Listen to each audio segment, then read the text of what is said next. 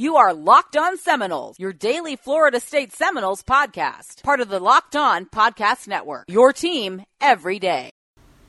Hello and welcome back to the Locked On Seminoles podcast on the Locked On Podcast Network. I'm your host, Wayne the III, Florida State beat writer for the Tallahassee Democrat, and Florida State did it. They got the W. They're one game away from heading to the 37th straight bowl game. The only thing standing in the Seminoles' way are the number 13 Florida Gators. Rivalry week is here, guys, and there's a lot to talk about this week. There's a lot going on. Florida State basketball is gearing up for a big-time tournament this week. Florida State plays Florida.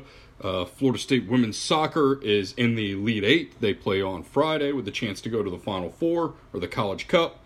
Florida State's, there's a lot on the line this week across all Florida State athletics. So, but this episode of the Locked On Seminoles podcast is going to focus on Florida State's game against Boston College on Saturday. Florida State won 22-21. It was a come-from-behind victory, and we'll get into that in just a second. For those of you that are listening to this podcast for the first time, like I said, I'm the Florida State beat writer for the Tallahassee Democrat. I've covered Florida State for each of the last 4 years. I cover football, baseball, basketball, and recruiting. I attend every home football game, away football game, bowl game, doesn't matter. I'm there. Any home baseball and basketball games and any postseason baseball and basketball games. I was out in Nashville and Los Angeles for Florida State's Elite Eight run this past year, and I was out in the College World Series, out in Omaha for the College World Series a couple years ago when Florida State baseball made it out there. So I have a pretty good idea of what's going on around the three major sports as well as recruiting for Florida State. But jumping right back into it, Florida State found a way. Honestly, this is a game that Florida State probably should have won by more than just a point. Florida State dominated the first half, but because of mistakes and penalties and all the stuff that had really held Florida State back this year in most of their games, all of that stuff, they trailed 7-6 at the half. They found a way in the second half. They put that stuff behind them. They bowed up.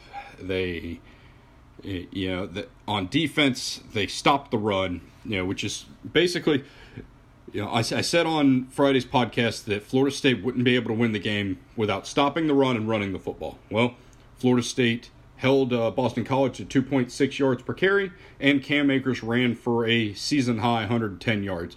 Florida State ran for over 150 yards for, I believe that's the first time that's happened this season. So, Florida State ran the ball well and stopped the run and got the win. Yeah, it really was.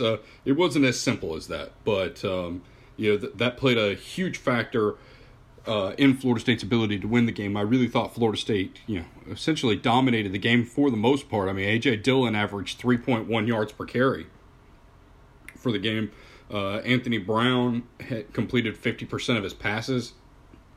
He did hit some big plays. He had a couple interceptions, hit a touchdown. DeAndre Francois completed under 50% of his passes, but threw for 322 yards, had a touchdown, 2 picks. Really, it was the picks that allowed Boston College to stick around for most of the game. If Francois hadn't thrown those, they would have been in a much better position in the first half. But Florida State ran the ball well. I mean, there was so much to like about the way Florida State played this game. Defensively, they played extremely well, except for on, third downs, or not really third downs, but third and longs. Boston College was able to convert, I believe, 5 plays of five third and longs, where they were just able to find a hole in the zone that Florida State was playing, or, beat somebody man to man and complete a pass and break the third and long. But other than that, Florida State's defense played extremely well, held Boston College to under 5 yards of play. They did a good job getting off the field. They forced 2 turnovers. They got a couple sacks for the first time in 3 weeks. And they had they had 5 tackles for loss. I mean, it was a good solid performance for a Florida State team that hadn't had a good solid performance in a month. It's been a struggle for the Seminoles to really get anything done. And it was a really good win for Florida State. But you know, one of the things that I thought Florida State did extremely well was run the football. Just going back to this, because it really was the first time that I thought Florida State had a decent game up front. This was, in my opinion, it was easily the best showing the offensive line had. When we talked to Coach Taggart today during his press conference, he said that he believes that was the best showing they've had all season. I believe that as well. They were getting a push up front. Once they switched from Jauan Williams to Brady Scott, it's the offensive line got significantly better. They were able to run the football better, and it was.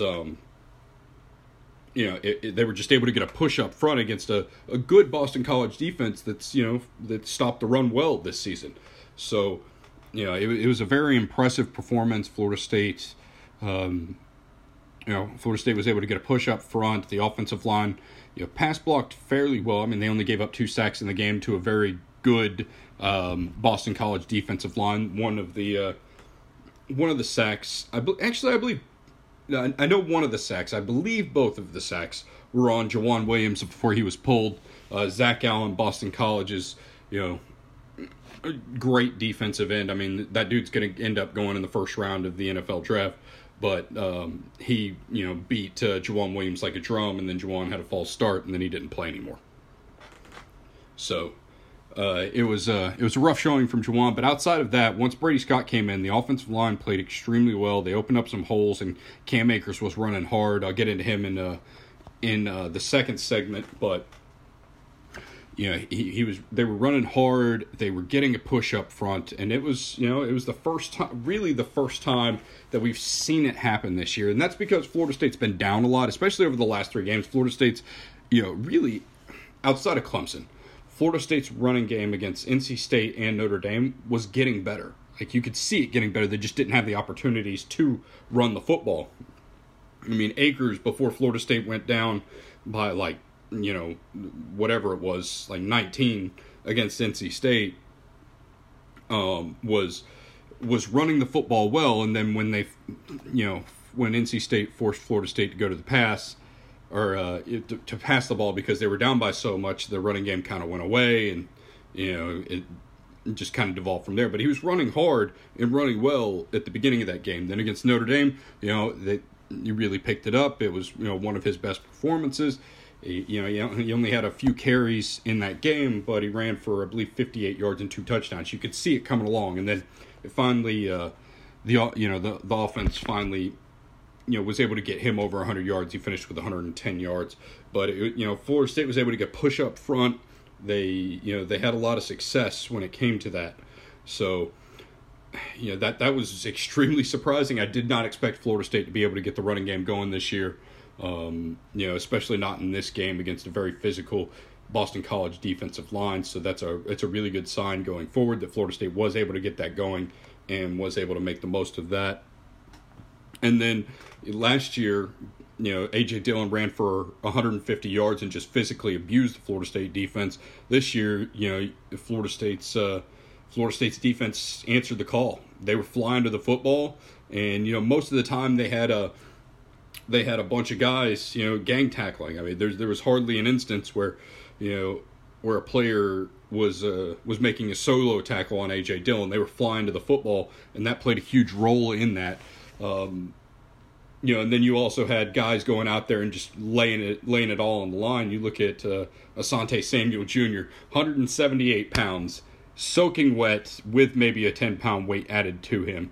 I'm not convinced he's 178 pounds, but he's listed as 178 pounds. A.J. Dillon is listed as at 245, and Asante, was willing to go head-to-head and took him down in the backfield for a tackle for loss. It was an extremely impressive play by Asante, who looked like, just a heat-seeking missile out there, made contact with the lower body and took Dillon off his feet. So it was an extremely impressive play. Florida State defense answered the call and shut him down, really. He did have 2 touchdowns, but He ended up only averaging 3.1 yards per carry. So it was a really good showing from the Florida State defense as far as stopping the run. I was extremely impressed. It wasn't something I was expecting. In the second segment, we'll be back talking about, you know, the players that I thought played well in the game and the three players that I thought struggled in the game. We'll have that in the second segment. And then in the final segment, we'll look a little bit ahead. I did a story breaking down the bowl games that Florida State could go to if they beat Florida. We'll talk a little bit about, you know, that situation. We'll talk a little bit about Florida and what Willie Taggart had to say. But that's going to do it for this segment of the Locked On Seminoles podcast. We'll get into the second segment in just a moment. Are you sick and tired of paying for 20 channels you never watch when you just want to see your team win? Then you've got to check out Sling TV. It's the best way to watch college football. $30 a month gets you ESPN, the Pac-12 Network, the SEC Network, and many, many more channels. But there's no useless channels. There's no long-term contracts, no hidden fees, and you can cancel anytime. You can stream on your big screen and all your favorite devices. And, you know, it's just the easiest way to watch college football. So if you're in... 7-day free trial of Sling TV by going to sling.com/lockedon. That's sling.com/LOCKEDON. So don't miss out on the next big game because you're still fighting with cable. Check out Sling TV. Thanks for sticking with me as we head into this second segment of the Locked On Seminoles podcast. I really appreciate you guys sticking with me. We're going to discuss some of the players that had success against Boston College and some of the players that didn't have a lot of success against Boston College. They're going to go back and forth. Number one, the player that, you know, really stood out to me more than anyone else in this game because I wasn't expecting it was Cam Akers. You know, got to start with him. He absolutely played a great game. He ran hard. He had the best run of his season on the 55-yard run. He made guys miss. He bowled through tackles. He showed incredible balance staying on his feet and ran for 55 yards. It set up a field goal that put Florida State, they cut the Florida State's deficit to 5 rather than 8, and then Florida State was able to score within the final 2 minutes to take the lead. But yeah, I mean, he had 110 yards. It's the first time he broke 100 yards all season long. It's the first time any Florida State's running backs broke 100 yards all season long. He did it on 14 carries. He averaged almost 8 yards a carry. It was a breakout performance from him. He'd been trending that way, like I mentioned in the first segment.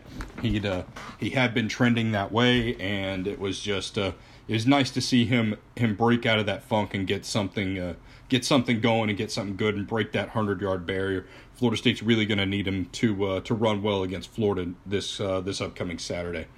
Going to switch to a guy that I didn't think played well, and that's obviously another guy that I mentioned in the first segment. That was Jauan Williams. Florida State started him again for the second straight game at right tackle over Brady Scott, and I didn't understand why. I didn't understand it, why he continued to get the start, or why he got the start against Boston College after the way he played against Notre Dame. Then he played against Boston College and looked just as bad, and they finally replaced him, and the offensive line got significantly better. Williams is just... really, he's just not a good football player right now. I mean, it's if he's ever going to become a good football player, it's not going to be anytime soon. Greg Fry is going to have his work cut out for him with Jauan, and you know he really shouldn't see the starting lineup or playing time again for the rest of the season or maybe even next season. I mean, he needs a lot of work before he's going to be a passable offensive lineman. Next guy that I thought played extremely well was Tamorrion Terry. Terry was targeted 9 times. Some of those were throws that DeAndre was just throwing it up and out of bounds. I mean, he wasn't really targeted all that much. You know, he didn't have any drops. I thought he played well for the most part. He played well without the ball. He had a couple tackles. You know, he played well on special teams, and then he had 3 receptions for 112 yards. In the game-winning touchdown. Whenever he gets one-on-one, anytime he gets one-on-one, Florida State should be throwing it up to him. He has 8 touchdowns on the year. He's 1 away from tying the freshman record that Greg Carr set for a freshman receiver at Florida State with 9. He already has, with 666 yards, he already has the freshman receiving record. So he's had a breakout season, and if he's one-on-one cover, I don't believe there's anyone in college football that can cover him. He's a truly special talent. He's a guy that's really just, if he's open, or if he's one-on-one coverage, he's open. He can outjump anybody. He's got great hands, strong hands. He is just a physical freak that can get the job done. So I thought he played. I thought he played very, very well. A guy that I thought played poorly in the game for the most part, he did end up with 322 passing yards, is DeAndre Francois. Once again, he threw for under 50%, or 50% or less, against a ranked opponent. That was Florida State's fourth game against a ranked opponent, or team that was ranked at the time, and he's thrown for under 50%, or 50% or less. He threw for 50% in completion rating against Syracuse, but 50% or less against ranked teams. It's been rather disappointing for him. It's been it just wasn't a great game. I mean, he threw 2 picks.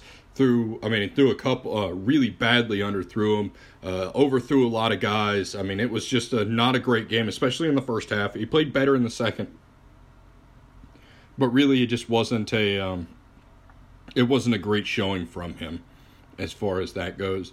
He did make a phenomenal throw to Nyquan Murray on a deep post route over the middle. Just a phenomenal throw, phenomenal catch by Nyquan. And then he had the perfect throw to Terry on the 74-yard touchdown. So he did make a couple of really big-time throws, some really, really nice throws, but overall his performance wasn't great, and I didn't think he played particularly well. The final player that I'm going to single out that I thought played extremely well, and there's a lot of guys that I'm not mentioning, like Dontavius Jackson and Brian Burns and Stanford Samuels, guys that really, really had great games. But the final guy that I want to mention is Keyshawn Helton. Little old 3-star, 5'10", 160 pounds, Keyshawn Helton, that had no Power 5 offers except for Florida State, came out, had 6 receptions for 73 yards.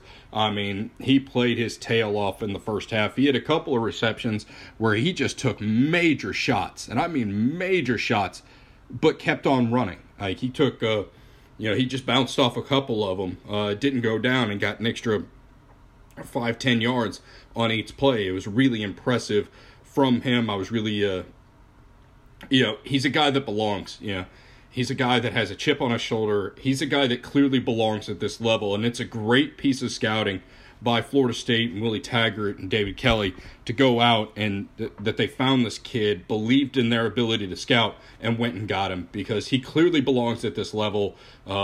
He's a guy that loves Florida State, loves playing the game, and he clearly belongs. So, shout out to him for working his tail off and just playing extremely well. He's a true freshman. I'm really excited to see what he has left.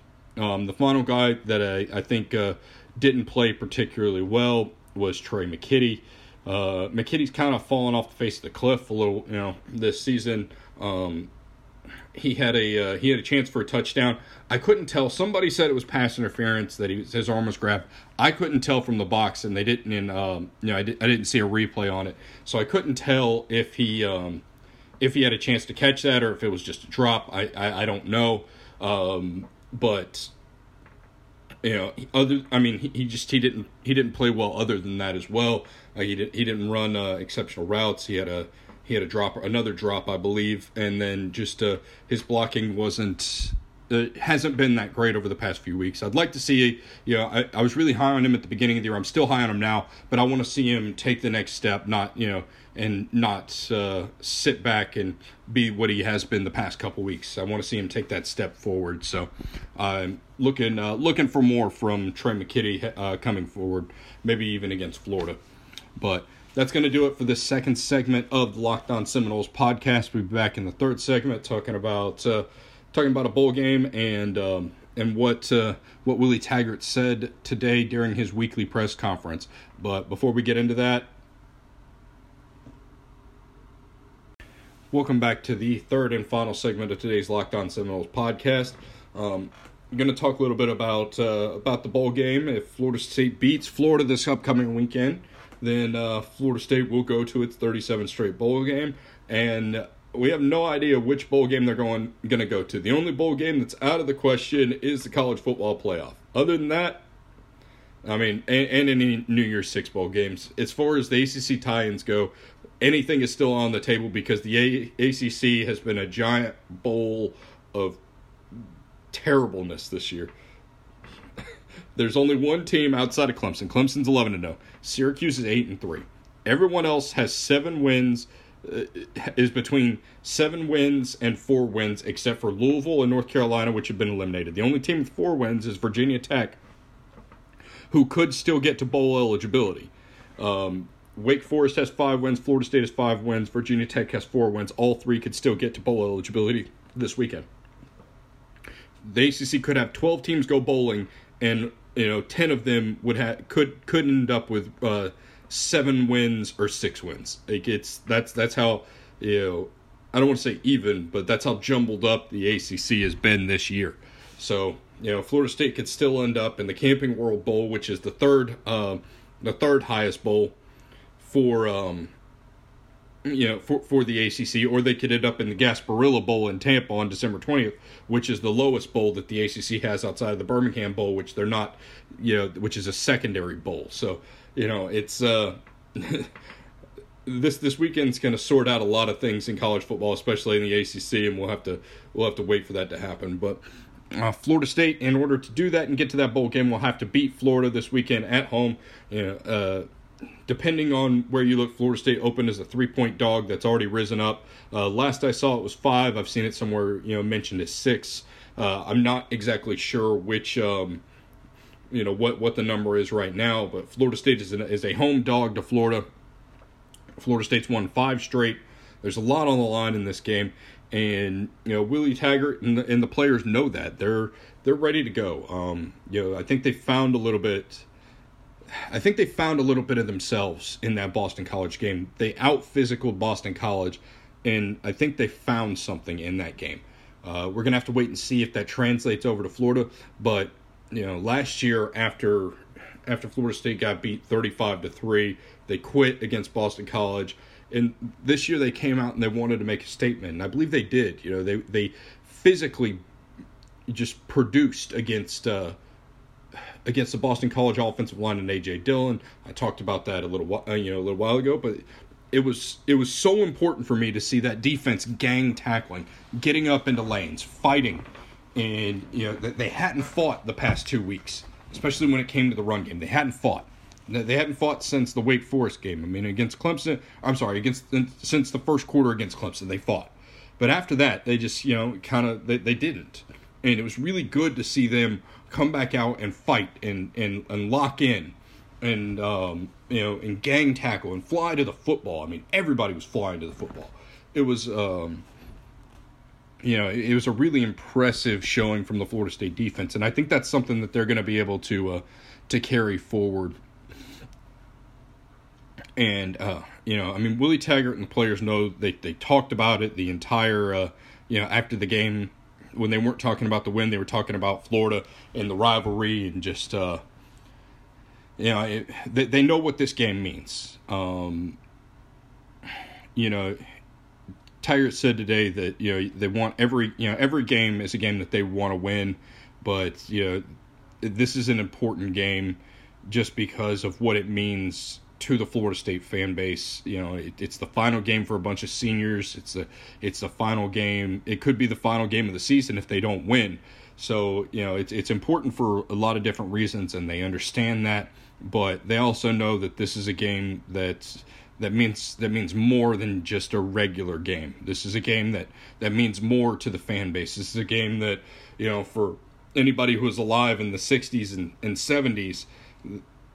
There's a passionate hatred for the University of Florida if they're a Florida State fan. I mean, there's a passionate hatred, after watching, the never FSU never stickers in 1973, Florida's still throwing the ball deep in the final closing minutes of that 49-0 loss.